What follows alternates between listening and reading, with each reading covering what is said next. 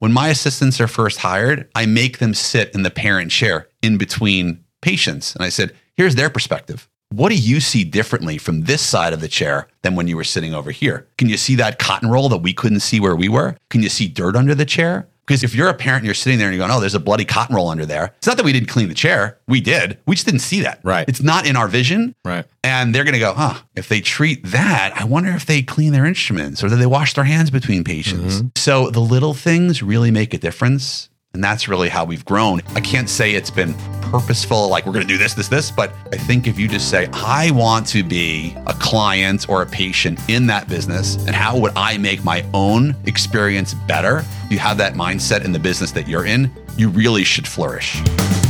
Welcome to the Mitlin Money Mindset. This is a podcast that's all about getting your mind right when it comes to all things money.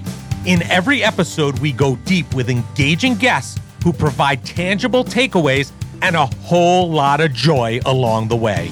I hope you enjoy these conversations as much as I enjoyed having them. Let's dive into today's show.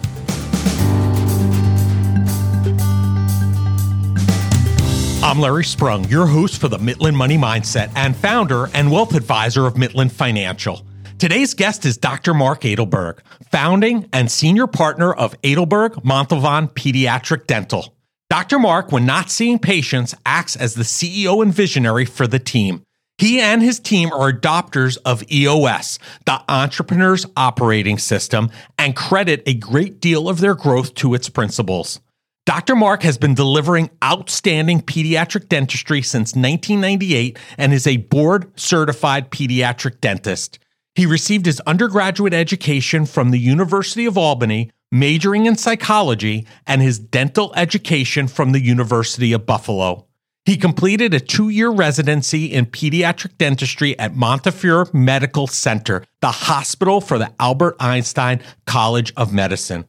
Dr. Mark has also been trained and certified with Vivos Therapeutics, an integrated medical and dental sleep disordered breathing center. And he has also been trained on both the Hoya Conbio and Biolase dental lasers, as well as PBM lasers. He has trained at the Academy for Sports Dentistry as well. Dr. Mark can also be seen on the lecture scene. Nationally, he has lectured at the American Academy of Pediatric Dentistry, AAPD, the Dental Entrepreneurial Organization, DEO, and the Association of Dental Support Organizations, the ADSO.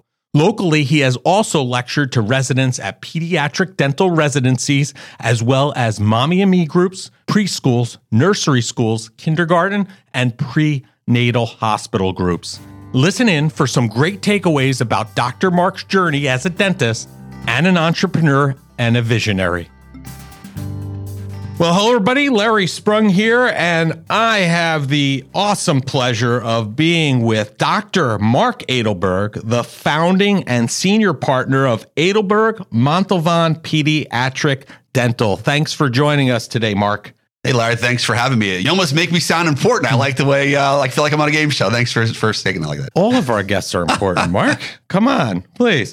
So, listen, I want to start out. I know a lot about you, obviously, and I want to give our listeners an opportunity to know about you. So, can you give our listeners a little bit about your path, who Dr. Mark Adelberg is, and how you got to where you are today? Well, that's a loaded question because, you know, I always tell people pediatric dentist is what I do, but that's not exactly who I am. I mean, I certainly pride myself on, on, on, being a good husband, a good son, a good father. But but I guess for the for the purposes of the podcast, you're probably more interested in, in the business mindset and, and, and where that came about. So I started my journey in pediatric dentistry all the way back in, in 1998.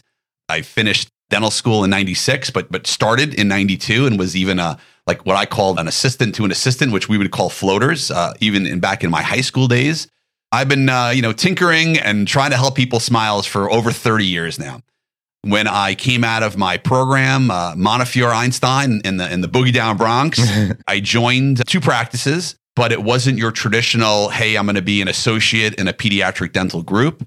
I was an independent contractor in one where I was working out of the back of a general dental practice, and another one where I was a partner. I'll say partner by name because the reality is there were two other groups who were partnering up with me in there. One was the general dentist who owned the building and the practice. And then there was a group that had started to create what we would probably now call a DSO, a dental service organization. But that back then they didn't really have that name. But they were ahead of their time in buying and selling practices. And I will say, technically speaking, growing their pediatric, growing any dentist didn't have to be pediatrics into a larger business entity. Where they failed in my mind, where I left them, they were really just buying and selling practices completely based on a financial transaction. How do we buy a practice on the cheap? How do we inflate the numbers of that practice? Not artificially, I mean genuinely. And then how does that dentist then buy themselves out of that program? I often refer to that program as like an indentured servant, where I literally had an eight year contract with them. And years six and seven, we take the average of the years and give me a 20% discount. And then I would buy back the remaining two thirds. But when I was there for approximately like two years, I started recognizing that that was not really what I wanted in a practice. Their core values and my core values didn't match. Now, I didn't know what core values meant. I would just say to people who don't study those sort of concepts, there was something in my gut that told me this was not the right practice for me. These guys were not really interested in patient care. They were really more interested about dollars and cents. dollars and cents, right. and they were a number. And as a pediatric dentist, I realized that I needed to make a real positive impact in children's lives forever. And you can't do that if they're just a number. You want to understand a patient, get into their mindset. Because really, being a pediatric dentist, you're like the, the psychiatrist of, of, of dentistry. Sure. You're working with a population that could potentially be really nervous and you want to make them happy. You want them to really want to go to the dentist forever. I mean, when you look at the statistics around the country, 50% of the United States population does not go to the dentist for routine dental care. Doesn't mean 50% don't go, but they don't go for routine care. So a lot go for emergency. So you can imagine if, if majority of the time you ever went to a dentist was because you were in pain, you're probably going to be fearful. So I know a lot of your listeners are probably like, yo, they're shaking their heads. Yeah, yeah, I, I don't like my dentist. And it should never be the case. Right. I mean, and so I wanted to have a relationship with these patients, and that wasn't happening there. And I also wanted to have a relationship with the team that was working with me. Now, back then, I probably would have called them staff, but now I don't. I don't look at anybody who works with me as staff. I mean, because they work with me. Right. They some might say, well, they work for me, but I dentistry is really interesting because, at least for me, I'm still in the trenches. So my assistant is working with me to get us through that that patient. They're you know, working for the patient. They're no working, different than what we do here. We're working for the clients we serve. Exactly. Right? And so my assistants, my floaters, my hygienists, my front desk team, my admin team behind the scenes, my partners, I mean, we're all working for the same goal, which really is now we wanted to become, you know, the premier pediatric dental program in all of Long Island that's going to really positively impact the child's life forever. And that is really we have that. That's our mission statement, and we we dream it, we believe it. Even when you answer the phone in, in our practices, you know, you hear, "Hi, you know, this is Lori. How can I make you smile?" And that's really important. We we measure our success with did we make you smile? And making you smile, you, that could be literally or figuratively. Like, right. did you walk out smiling like this was a great right. experience, or did we literally make your smile? Did we correct your teeth? Did we straighten your teeth? Did you need implants? It wasn't whatever the case might be, but I think when you have that mindset, and you know exactly what everybody in the office is moving toward is the same goal, the same mindset, it, then that's a recipe for success. Yeah, I, I think that's great. And we're going to unpack some of that as we go along because I think it's important. And a lot of our listeners are really into and understand that whole core value team approach delighting the client or delighting you know the families that you serve it's it's very important before we jump into that i've heard the story about the naming of your practice right and i think it's a great lesson about how you can make something work right because sometimes we all have our different visions and ideas and getting people on the same page and i thought that story was a great indication of how you can kind of take a situation and make it work. Can you share that story with our listeners? I can share that story. So, as I mentioned earlier before, I was involved with, you know, two practices and now we're going back in time. So some of your listeners probably don't even know a world without the internet. Right. But back I then, right, right. We do, we do. Uh, uh, but, but back then, you know, if you listed your practice on something, it wasn't on Google or Yahoo or even going back, you know, InfoSeek or any of these other groups. It was you were in the yellow pages, right? And they had local yellow pages and regular yellow pages, and everybody, um, even though I'm technically Dr. Adelberg, everybody knows me as Dr. Mark. So when it was time for me to go out on my own and leave, nobody really knew how to look up Dr. Adelberg because it was Dr. Mark. And, Right. and, and again, what people don't realize is you would call 411. Hi, this is AT&T. How can you know, how can I help you? Like, oh, I'm you can't say I'm looking for a Dr. Mark who's a pediatric dentist somewhere on Long Island. And based on my contractual obligations, I had a, a non-compete, a restrictive covenant, etc. So, you know, I just sat down with some friends. I said, I when I'm creating my next practice and I move on, you know, what should it be? And, and based upon this story, it was like nobody really knew my name. And so I branded it as Adelberg Pediatric Dental. I mean, really nothing mind blowing, but it was a way that I kind of thought in the future, if anything should ever go down, people would know how to look me up. Right. So it's funny. Now we have, you know, probably between our locations, over 15,000 active patients. There are people I've never seen before. They see my partners, and that's fine. I mean, we want to develop a relationship that anybody in our practice could see anybody, and anybody would want to see anybody in our practice. And every once in a while, I'll meet somebody who's been in the practice for like, let's say 10 years. And they just happen to be on a day that I'm there, and I go and I do their checkup after the hygienist clean them. I say, hey, nice to meet you. Mark Adelberg, and they'll be like, "Oh, you're the Adelberg of Adelberg Montalvan." I'm like, "Yeah, you know," but you know, it, it sounds fun and, and sexy, but that's really how it came out. It was it's kind of like desire and desperation to go, "Oh God, I need people to know like who we are." And now it's become branded as such, Right. which and we've talked over the years. I have I have a number of partners. It's more than just Adelberg and Montalvan. But it's kind of like, do we change our name? And I know there are big organizations around Long Island who and hospitals and so forth that have changed their name. And I still always refer to, you know, LIJ as LIJ. They're, Right. you know, to me, they're not Northwell. Right. Although I respect Northwell, I really do. But it's like, oh, you guys, oh, you guys go to LIJ for surgery? Because Right. that's what it is. But, you know, it's amazing how those names stick and they stay, you know, forever etched in our minds. And one thing I know about you is like my family, you have a uh, little bit of a love for Disney. I know that's something you've gone to their runs and their marathons and spend a lot of time down there. And I know Disney has had an impact on some of the things and some of the ways that we work here as an organization and deliver experience, client experience to our families that we serve. How has your love of Disney impacted or shaped your practice? Is there an imprint there for you? Oh, I mean, for sure. I joke with people. My grandparents moved from Far Rockaway down to Orlando in 1973, and I was born in 1970. So I, three years old, I'm here. I am. I'm going to Disney World every summer. Now there are plenty of people who've never been to Disney World. That's not something that I can relate to as a young child. I can relate to it now. I understand why. It's you know, it's obviously not the cheapest uh, Right. vacation out there, but I always went. And my parents are big Disney junkies as well. So yes, we went on a lot of vacations when we were younger, but they were always to the same place. And it was easy because I could stay with my grandparents and get the day pass to Disney and so forth. I guess I recognized at a really young age the customer experience that Disney provided was really second to none. And when I was coming out of my programs and I would look at, you know, the average dentist makes X amount of money, or the average dentist sees X amount of patients or has X amount of offices, chairs, locations, however you want to measure that, whatever your, Right. your KPI is, right? Key performance indicator for, for people like what's the KPI? I said, what's average? We're not going to be average. We have to be above average. Right. Who wants to be average? Right. And so even for people, new people who join our team, and we when we onboard them, we, we talk about the customer relationship. Now, I don't just use Disney as an example. I have videos from people who have been through the Marriott, through been Ritz Carlton, is a Four big one. Seasons, Nordstrom's. I mean, the Nordstrom Way was one of my favorite books that I ever read. And when you start kind of seeing, oh, this is what the customer experience is supposed to be about, it really should change the way you're doing things. Now, but I will also say this that has to be your vision for your location or whatever business you're doing.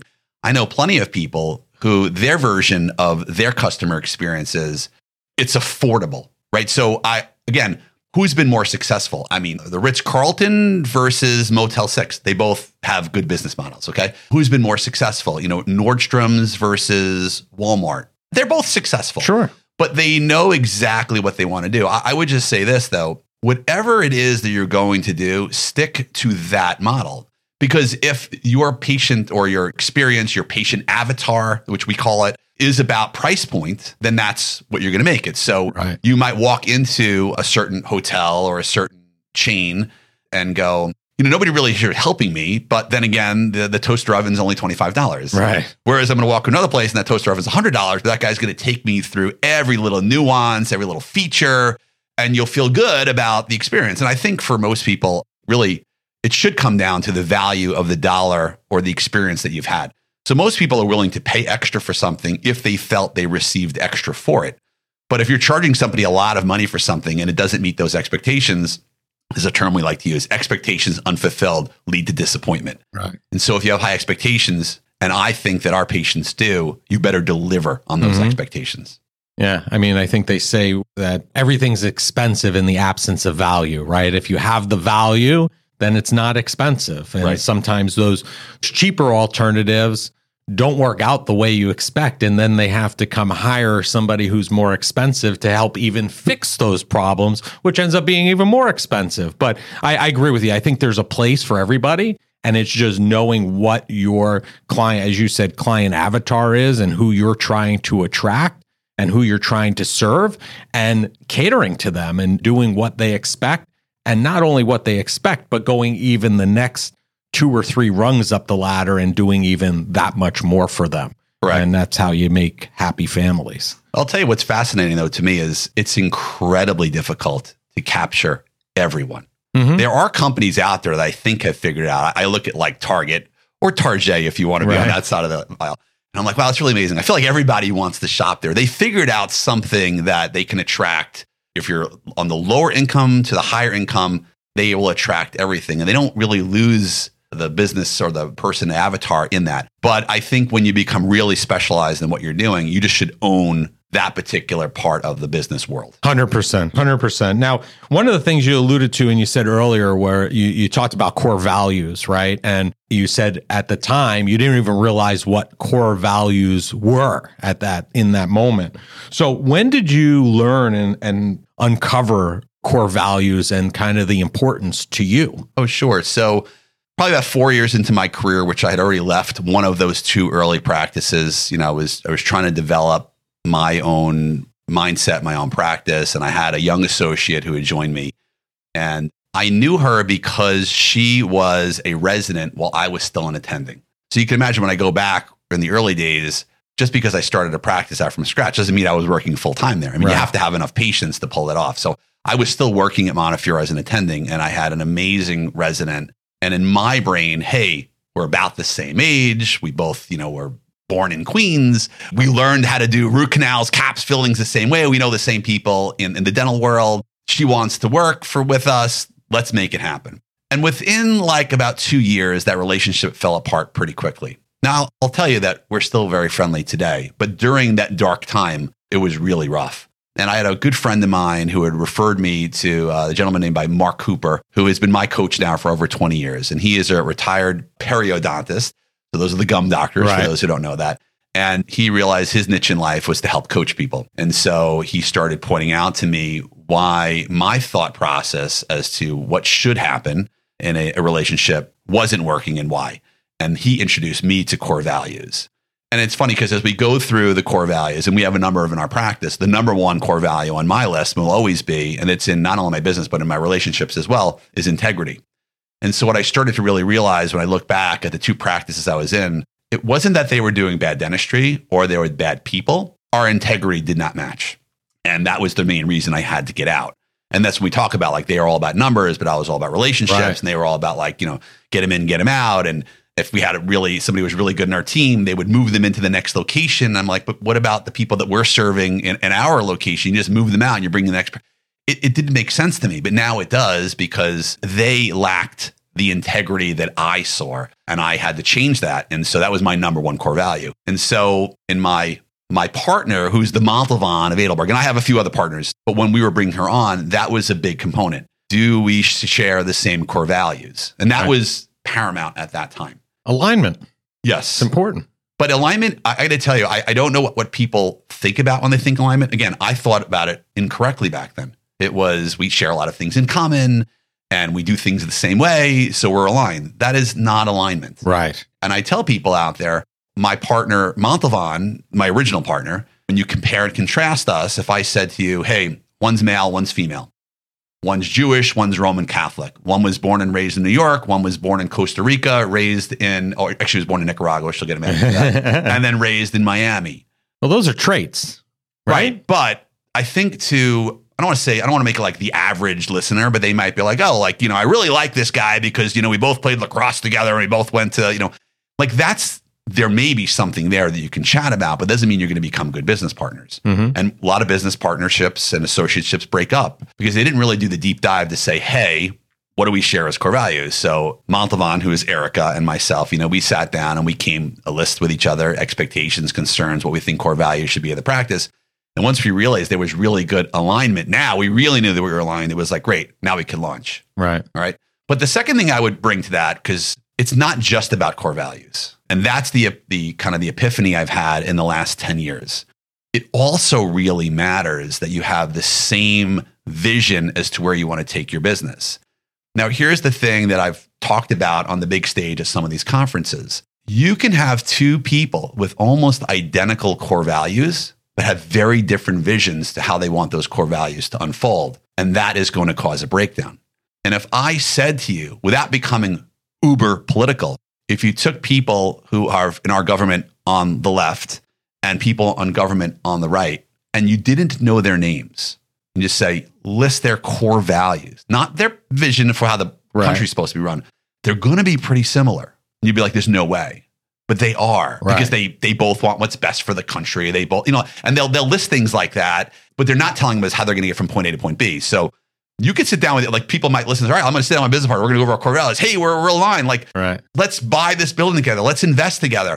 I would say, like, you know, well, what do you want to do in the future? What's your immediate plans? Which one, three, five, 10 year plans going out? What type of people do you want to attract? How do you want your business plan to model? Do you, do you want to take out money? Do you want to take out money? Are you, what's your risk aversion? Like, there are things you're going to have to go into that don't actually come out in core values. They come out after that. Agreed, agreed. And if you have two very different visions, that is a is a roadblock. I think the thing where core values come into play is the hope is if you are aligned at least on that level, a lot of the other things you could potentially work out. Correct. You have a greater propensity to work those out than if you didn't go through that core value exercise to begin with. But if you're in a position where you're in growth mode and you want to grow the practice significantly over the next 10 years, and they're in complacency mode where they're happy with the practice the way it is, then there's a tremendous misalignment there and there's going to be some butting of heads, even though the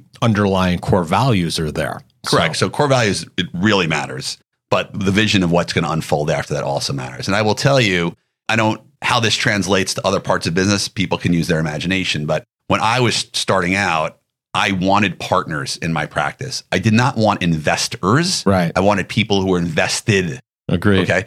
And so when I sat down with the people who are now my partners in the practice, very early on in the interview process, not even when they were working for me originally, like we were in the interview process, I would say to them, Do you want to become a partner in the practice or are you just looking for a job? Mhm. And either answer is fine, but at least I know now how I'm going to start moving through that, that process. And the example I give to people is imagine you're out on your first date, okay? And with whoever's sitting across the table from you, okay? And you say to that person, Hey, do you ever want to have children? Now, that person across the way might look at you like, With you? Right. No, no, no. I'm not really asking if you want to have kids with me. I think we're on our first date. It's a little premature to know if we're going to get married and have kids. Right. But like for me, at least when I was growing up, I knew that one of the things that I wanted to do later in life was become a father. And my three children are, are the greatest gifts that's ever been given to me.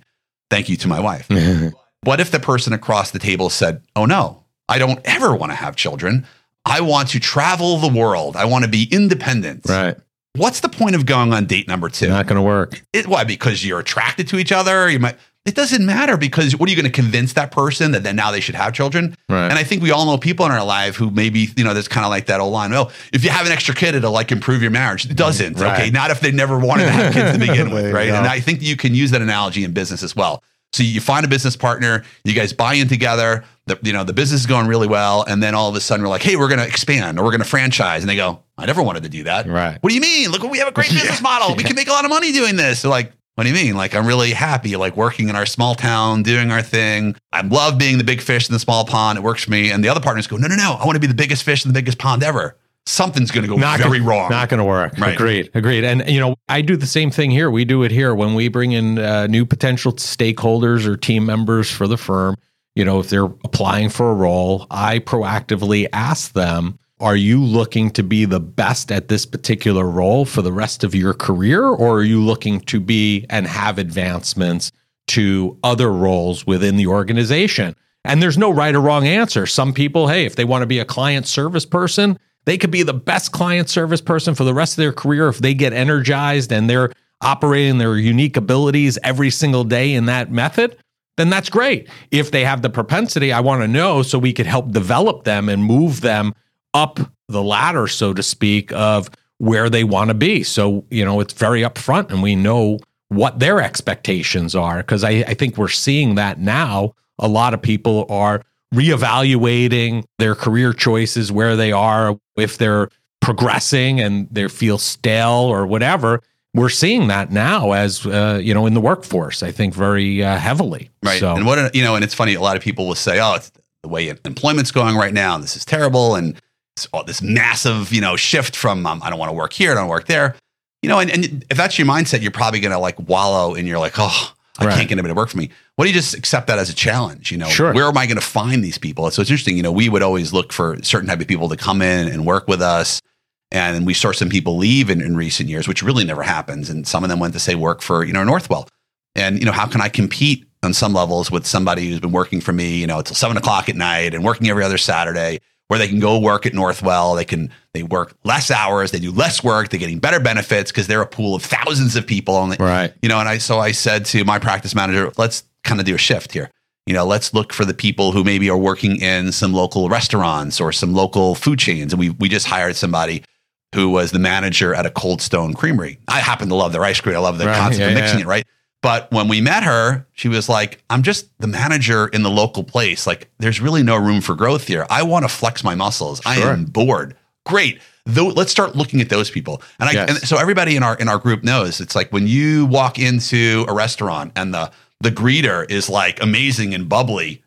Hey, you know, have you, coach them. Have you thought about doing something yeah. else? Would you ever really want to make an impact in a child's life forever? There you go. What do you mean by that? Yeah. How would you like to, you know, be the person who facilitates that first phone call that child getting into our office and they love, you know, their smile and they're healthier because of it. Right. As opposed to just, you know, serving coffee or mixing ice cream or, you know, cleaning tables. Yeah. And again, I don't want anybody to be like, oh, I can't dare he say that. Believe me, when I was in college, I was a busboy at Chi-Chi's, and it was a great job. There's a place for everyone, and there are people that enjoy that, and that's where their uh, their right. their passions lie, and that's fine. So one of the things I wanted to ask you is, you know, with regard to the core values, I've heard you talk about these core value shout outs that you do because I, I think it's important, right? You want to make sure that your teammates have similar core values to you, that they're exemplifying and embodying those core values so, can you tell people a little bit about how you recognize people in your practice when they're exemplifying that to a higher level?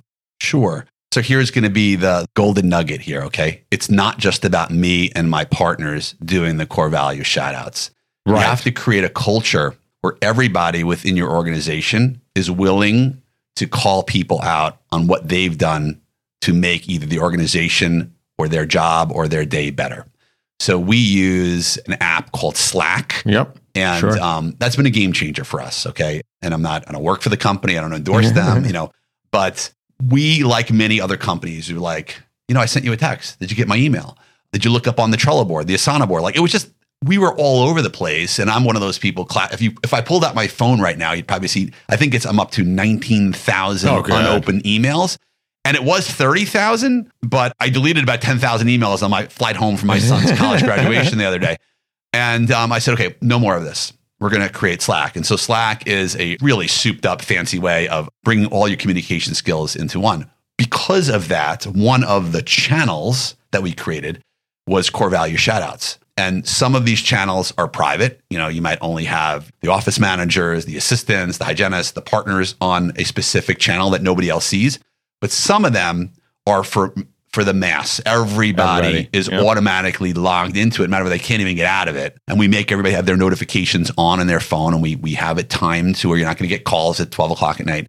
But that core value shout out, whenever somebody does something great, we want them to be recognized.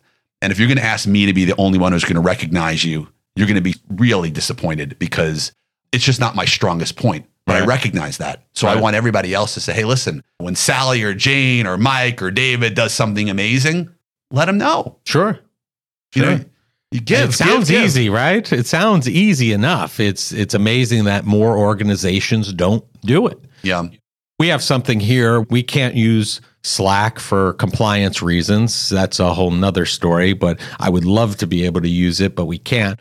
So one of the things we do is at our level 10 meetings, you know, under EOS, we have a people headline and we use that not only for people headlines for families that we serve, but we also use it for shout outs for the team. Like we had a client event and Jarell and Rose basically ran the event last week. And I gave them a shout out for the people headline and for thanking them for doing such a great job. So we use that as our tool. And it's something that people really appreciate. You know, it's an intangible that really makes people feel good. And I, I think it's such an easy thing to implement. And it's shocking that other organizations just don't do it. Sure. I'll say one of the things we also did, which maybe people would like to do, we used to do something called care to share. So this is pre COVID when we had organizational meetings at least once a quarter and we would get everybody into the same room.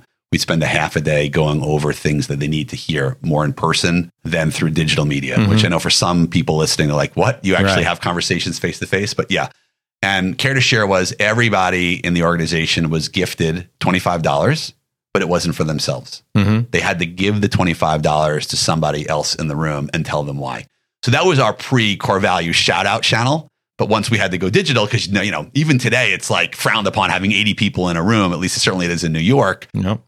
But that was wonderful. And it was our way of not only making sure people were recognized, but they were also getting like a bonus because of it. Yeah, we had a, uh guest on by the name of Mark Gagne in in his organization around the holiday times or maybe Thanksgiving. He gives each of his employees hundred dollars, and they can't keep the hundred dollars for themselves. They have to give it to somebody or something, some organization, and then share with the rest of the team what they did with the hundred dollars and the impact. And he's like.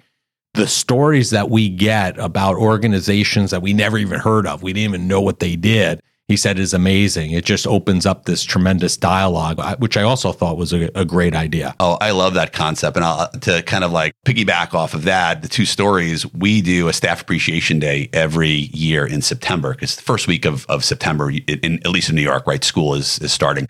So we close for the first week, but we spend that week doing staff enhancement and CPR training, et cetera. But we have a staff appreciation day. And a few years ago, what we did was, because as you know, our, you know, Nesconset Smithtown office is right up the road from Right. the Smith Haven Mall.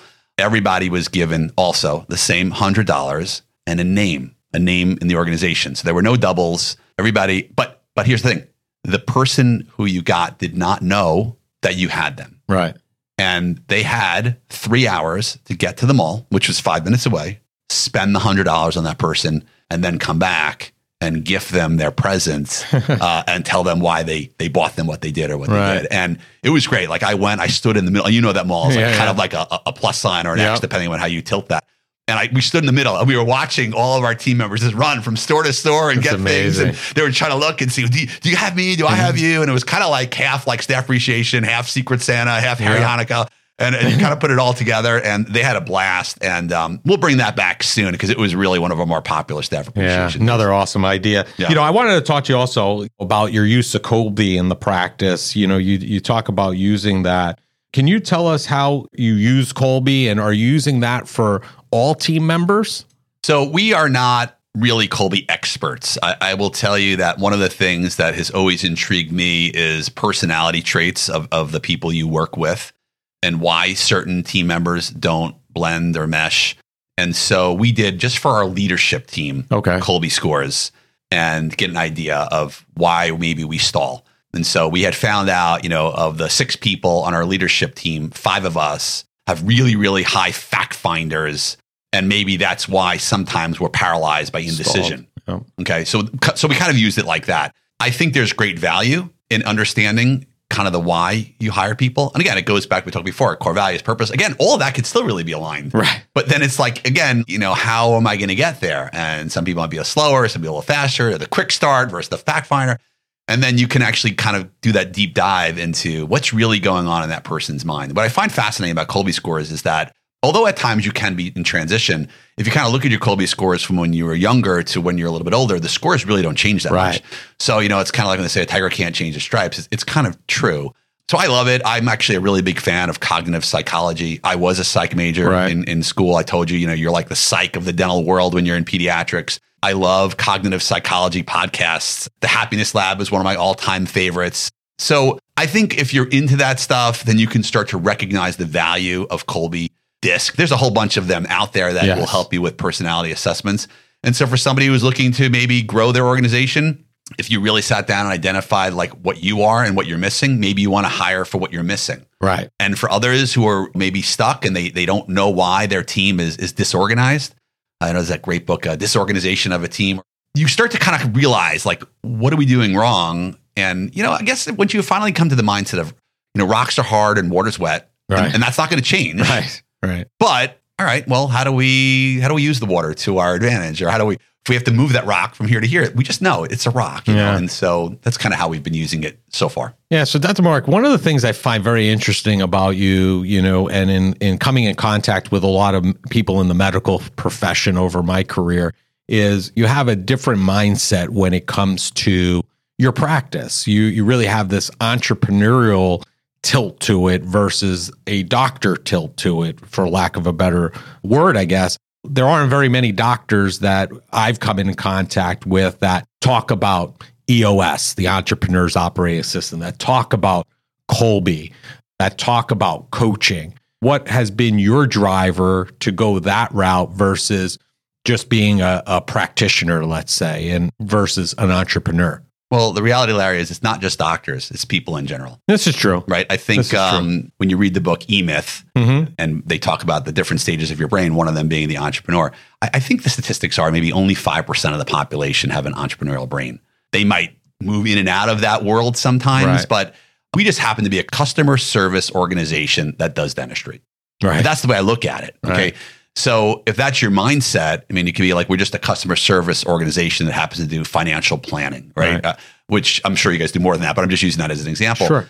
it just changes, but you need to have somebody who thinks that way. I don't know why I think that way. For a while, you know, I used to think, is it a curse? Because the entrepreneurial brain is, is a hard thing to figure out and why we're always thinking about certain things. And when you try to meditate while your brain is always going somewhere else. I'm still working on that. I still yeah, and I I have a great that. story for that too, if you want to hear about that. But I ended up reading the book Rocket Fuel. Yes. And Rocket Fuel, I think, really helps entrepreneurs out there going, no, no, no, you're not messed up.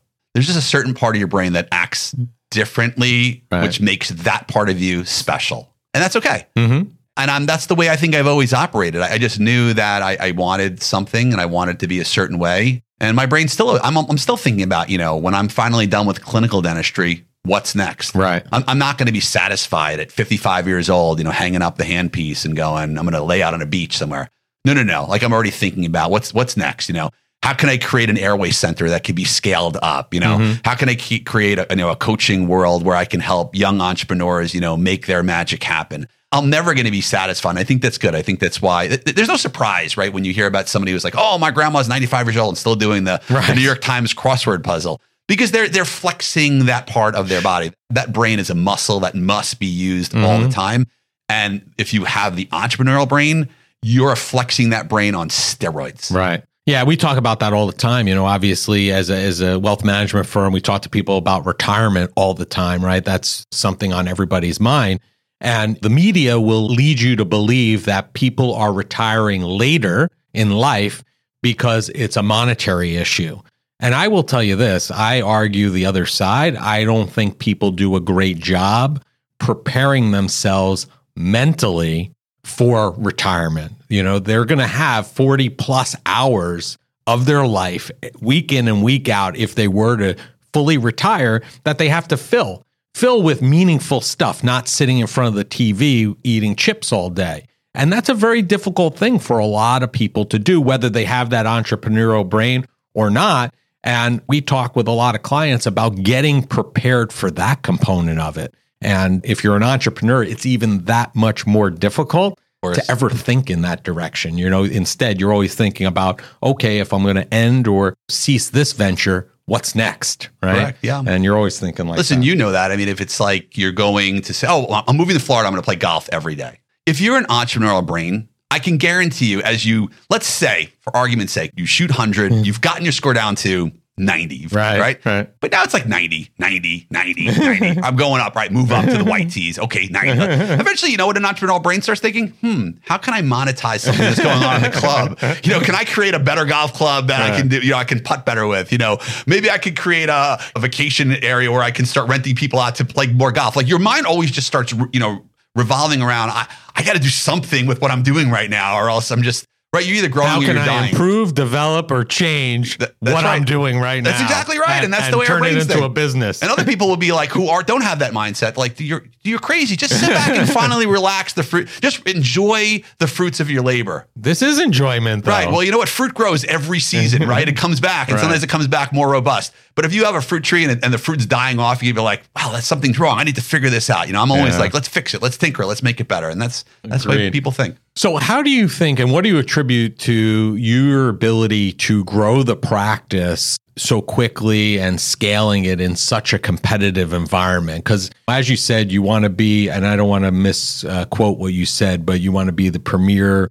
dentistry pediatric dentist on Long Island. Was that what it was? Correct. So Long Island is a very saturated, competitive market. I've heard you say that yourself. So what do you attribute your ability to grow as quickly as you have and move towards that audacious goal? You know, I think you just have to really, again, what I said to you before is that we're a customer service organization that just happens to do pediatric dentistry and orthodontics. You start with that. Okay. And I didn't recognize that statement early on, but I knew that people want to feel valued. Okay. And if you're in a service industry, you have to be willing to serve. Serve, I mean, it's a really big component. You have to want to serve and make a difference in the operation that we are putting together. Okay.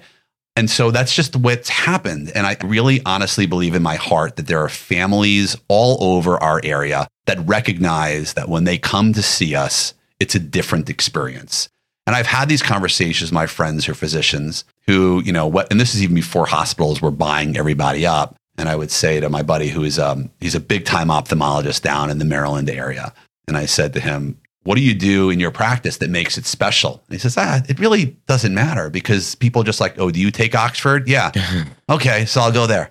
And I'd be like, well, okay, so there's a guy two blocks down from you that takes Oxford as well. Why you versus them? He's like, I don't know. I mean, it just is what it is. And I like, I, I don't, if you really want to grow and you want to have two or three ophthalmology practices in this example, it's like, well, what's going to make you different? Right. And even if it means something so simple as, you know, having a coffee or espresso bar in your waiting room, then do it. Right. To me, when I first opened my practice, again, something so simple that people, I think, recognize now. And again, let's put the COVID situation aside. But when I first entered healthcare, it was your classic you walk in, there was a desk with a glass wall in front of you. And the person who was sitting on the other side of that glass wall was either on the phone, typing, maybe doing their nails, whatever it was. And you could be standing in front of that glass wall, waiting for the Messiah to come, open it up, them look at you in the eyes and say, Can I help you? Right. Right. When you think about that mindset and then go, remove the barriers. And I mean, not just the glass wall barrier, remove the barriers. They walk in, it's open, it's airy, it's colorful, it's not just white walls. Okay. You walk in, the person behind the counter looks up at you with excitement. Hello, Mrs. Jones. How are you today? Oh, you're here with Joey. Excellent. Good. You know, um, we're so happy to have you here today. Is there any changes in your insurance you need us to know about? No. Wonderful. All right. So listen, have a seat, be comfortable. You know, we got the TVs on. We got your kids can go play video games. You know, back then you would have magazines. There's coffee on the side. Can I get you some water? Like these sort of things, they are not expected Right. Right? And I've heard people say, well, how can somebody complain? They, they wait in their physician's office for an hour. I'm like, that's the bar you're setting? Right. No, no, no, no. Like, so, so we just grew because I want to be a patient in my practice. And if that's how I envision it, then that's how I want the public to envision it. See what you don't, Larry, you, you and your kids have been in the practice for a really long time. Sure. Here's the things you don't see behind the scenes. When I hire new dental assistants, we both sit at the patient's head, right? You and your wife would sit at Right. the patient's feet. We have chairs in the room for you guys to see what we're doing. But here's what you don't see. When my assistants are first hired, I make them sit in the parent chair in between patients. And I said, here's their perspective. What do you see differently from this side of the chair than when you were sitting over here? Can you see that cotton roll that we couldn't see where we were? Can you see dirt under the chair?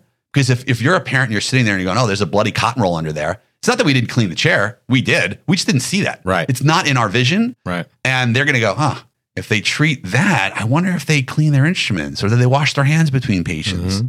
And so the little things really make a difference. And that's really how we've grown. It, it hasn't, I can't say it's been purposeful, like we're going to do this, this, this. But I think if you just say, I want to be a client or a patient in that business, and how would I make my own experience better? If you have that mindset in the business that you're in, you really should flourish. Yeah.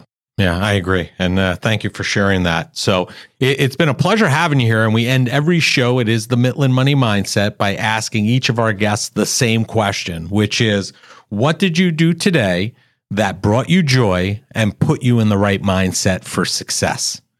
Huh. What did I do today? I can't tell you there was anything really special about this morning that made me feel different because I really think this way all the time. But listen, I woke up early, I took a shower, I made myself Hmm. breakfast. It wasn't just going to be cereal, I had bacon and eggs and a cup of coffee. I sat down, I watched the Yankee highlights. I was happy to see Toronto lose in overtime because I don't want to see John Tavares ever win a Stanley Cup, which is going to upset the people in Toronto. But um, and Larry, I know tonight you're anticipating your, your Rangers I'm with uh, yeah. But you know what? What I do today? My daughter's getting her wisdom teeth out. Okay. I gave her a big hug. I kissed her on the head. I said, I love you. I'll see you later. Right? Okay. And I think those little things maybe make a big difference. It's not that people just take those for granted. And the time is precious and, you know, enjoy every moment of it. Agreed. Agreed. Now, Dr. Mark, if people, we're going to have all your information in the show notes, but if people want to find you, learn more about you, connect with you, what's the easiest and best place for them to do that? You know, I'm on LinkedIn. I mean, you can certainly find my profile there, and it's nothing crazy. You know, Mark Adelberg, uh, DDS. Uh, we have a website, adelbergpediatricdental.com, which you can, you know, see what we do and how our practices are designed, et cetera. That's the easiest way to reach me. And then I'll get back to you. I mean, I have, you know, pages on Twitter and Facebook and all sort of stuff, but you know, a lot of that stuff is is frivolous and it's silly. And Right. and honestly, like I do try to keep my personal life and my business life a little bit separate. So if somebody's like, I'm just going to Facebook request you as a friend, I'll just be honest with you. If I don't know who you are, Right. I, I probably won't accept you. But on LinkedIn, I definitely would. Because Awesome. to me, that's a different forum and it's a different Sure. platform. And, you know, and if somebody's looking for, you know, coaching or mindset, I mean, that's really where I'm heading after I'm done with clinical dentistry. And so I still don't know the exact role I'll play in my own organization when I finally hang up the handpiece. And I hope that I'll stay on and whether it's be on the board or be on, you know, their C suite. But coaching is going to be my passion. And that's what I'm training to do right now. And I've had a coach for well over 20 years. And, and whether it's me or it's you, Larry, or anybody else in this world who's looking for help, I mean, you should have a coach Yeah, I agree. it's the greatest investment I ever made in my own business because it's somebody who's going to help guide you along the path to where you need to be. Yeah, I mean, we talk about it all the time on the show. You know, everybody has a coach, right? We send our kids to coaches for sports. We get coaches for other things. There's no reason why we shouldn't have coaches to help us with our business because there's, as an entrepreneur, there's always something to improve, develop, or change and learn. Correct. You know, always. Amen. So thank you for being on the show. I appreciate you sharing me. these great insights and uh, make it a great day. Perfect. Thank you. I want to thank Dr. Mark Adelberg for being a guest on the Mitlin Money Mindset. Dr. Mark and the growth of his practice are really what EOS is all about. It seems to have given him an edge in a very competitive market and environment. Dr. Mark is a true entrepreneur that happens to be a dentist. His commitment to core values and experience are a true differentiator for his team and patients. Dr. Mark and Adelberg Montalvan Pediatric Dental can be found across all social media platforms, and all the contact information needed to find them can be found in the show notes. Thank you for joining us this week on the Mitlin Money Mindset. Make sure you visit our website at mitlinmoneymindset.com and smash the subscribe button so you don't miss a show. We encourage you to help others find our valuable content, and please don't keep us a secret. You can also schedule an Is There a Fit call right from our website or by using the link that you'll find in the description section of your podcast player or app. And be sure to join us for our next episode to learn more about getting your mind right when it comes to all things money. The opinions voiced in the Mitlin Money Mindset Show with Lawrence Sprung are for general information only and are not intended to provide specific advice or recommendations for any individual. Past performance is no guarantee of future results. All indices are unmanaged and may not be invested into directly. Investing involves risk, including possible loss of principal. No strategy ensures success or protects against loss. To determine what may be appropriate for you, consult with your attorney, accountant, financial or tax advisor prior to investing.